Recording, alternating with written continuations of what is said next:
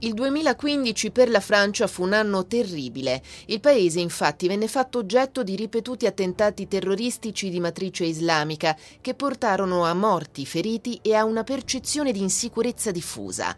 All'inizio dell'anno venne assaltata la sede del giornale satirico Charlie Hebdo, mentre il 13 novembre una serie di attacchi colpì Parigi in rapida sequenza, dal teatro Bataclan allo Stade de France di Saint-Denis, nel quale si stava svolgendo la partita di calcio amichevole tra Francia e Germania alla presenza del presidente francese François Hollande. La situazione di pericolo era reale e seppur costantemente monitorata dalle forze di sicurezza, non poteva non sollevare dubbi e perplessità relativi alla modalità di svolgimento del campionato europeo, del quale proprio la Francia era riuscita a ottenere l'organizzazione, battendo la concorrenza di Italia e Turchia. A pochi mesi dall'inizio della manifestazione, fissato per il 10 giugno 2016, non poche erano le voci che trapelavano da fonti interne all'UEFA, che parlavano della possibilità di giocare le partite a porte chiuse per motivi legati alla sicurezza. Per fortuna tutti gli attori del processo organizzativo riuscirono a garantire il normale sviluppo del torneo. Il legittimo orgoglio dei francesi e la volontà condivisa in tutta Europa di non voler cedere alla paura generata dal terrorismo furono elementi determinanti nel non lasciare alla storia il racconto di una manifestazione sportiva mutilata di uno dei suoi elementi costitutivi, la presenza del pubblico, o peggio, deturpata dalle conseguenze di atti terroristici. Lo svolgimento dell'europeo per François Hollande non è mai stato in discussione. Che cosa si sarebbe detto della Francia?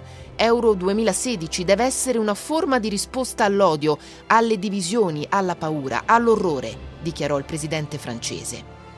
Era la terza volta che la Francia ospitava la fase finale degli europei, dopo la prima edizione del 1960 e quella vittoriosa del 1984. Nel 2016 sarebbero scese in campo ben 24 nazionali, 8 in più rispetto al 2012, suddivise in 6 gironi che avrebbero qualificato, oltre alle prime due di ogni raggruppamento, anche le quattro migliori terze alla disputa degli ottavi di finale, turno dal quale sarebbero cominciate le partite ad eliminazione diretta.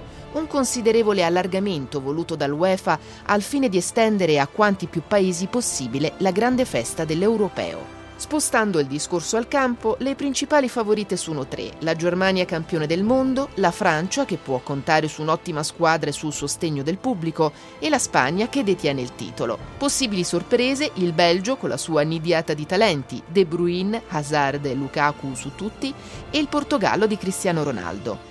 L'Italia invece nel 2016 non sembra avere una rosa in grado di supportare le massime ambizioni di Buffon, Barzagli e De Rossi, i reduci del mondiale di dieci anni prima. Per ovviare a questa situazione, la federazione ha deciso di affidare la panchina della nazionale ad Antonio Conte, tra i migliori tecnici nostrani, capace di lavorare sul capitale umano a sua disposizione, moltiplicandone il rendimento facendo ricorso agli aspetti motivazionali e alla massimizzazione delle performance atletiche dei giocatori. L'andamento del torneo comincia a entrare nel vivo con le gare ad eliminazione diretta. Già agli ottavi escono di scena la Spagna, per mano di un'Italia tatticamente perfetta, e l'Inghilterra spazzata via dalla sorprendente Islanda. Memorabile il modo in cui i giocatori islandesi e il loro pubblico festeggiarono la vittoria. Al termine della partita, i ragazzi di Lagerbeck si radunarono davanti al settore dello stadio dove erano posizionati i loro connazionali, cominciando a battere le mani al ritmo che progressivamente diventava sempre più sostenuto, accompagnandolo con un urlo di incitamento ad ogni battito. L'effetto scenico fu fragoroso, qualcosa di simile all'H resa famosa nel mondo dalla nazionale neozelandese di rugby, una rappresentazione efficace del legame indissolubile che lega i tifosi alle loro nazionali. Nei quarti è il Galles di Gareth Bale a rubare la scena battendo il Belgio. L'Italia invece sfiora le semifinali, disputando contro i campioni del mondo tedeschi un match adrenalinico e coraggioso, abbandonando il sogno di qualificarsi solo al termine dei calci di rigore piuttosto discutibili quelli tirati dagli azzurri Pelé e Zaza. Il primo, tra i migliori durante la partita, prima di recarsi sul dischetto provò a confondere il portiere avversario Neuer, mimando con la mano il gesto del cucchiaio, salvo poi calciare maldestramente fuori dallo specchio della porta. Zaza entrato a pochi secondi dalla fine al posto di Chiellini proprio per garantire all'Italia la presenza di un rigorista in più, prese una lunga rincorsa che decise di percorrere a piccoli ripetuti saltelli prima di scaricare ben sopra la traversa il suo tiro.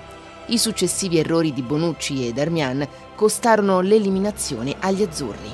Ma a Saint-Denis il 10 luglio è ancora una finale a impronta latina, a dover incoronare i campioni d'Europa. È favorita la Francia, affermatasi sulla Germania in semifinale, ma vince il Portogallo, che aveva eliminato il Galles dopo 120 minuti combattuti e un torneo in chiaroscuro, nel quale i lusitani hanno superato in silenzio gli avversari senza mai brillare troppo. La rete della vittoria arriva non grazie al protagonista più atteso, Cristiano Ronaldo, infortunatosi e costretto ad uscire dal campo dopo pochi minuti, ma col tiro di un eroe improbabile, come lo ribattezzeranno in patria, Eder, un attaccante normale che trova nel gol decisivo della finale la perla indimenticabile di un'onesta carriera, regalando al suo paese un'affermazione che dopo l'uscita di scena di CR7 sembrava nuovamente dover scivolare nell'ombra di un destino fino ad allora mai vincente. Con l'edizione del 2016 terminano i nostri Europodcast. Sul sito del Guerin Sportivo e sui canali social del Cuoio potete ascoltare gli altri 14 episodi, uno per ogni edizione, dal 1960 al 2012. Se vi è piaciuto l'episodio, condividetelo con i vostri amici su WhatsApp, Telegram o sui social. Iscrivetevi al canale podcast del Cuoio su Spotify, Apple Podcast e Google Podcast.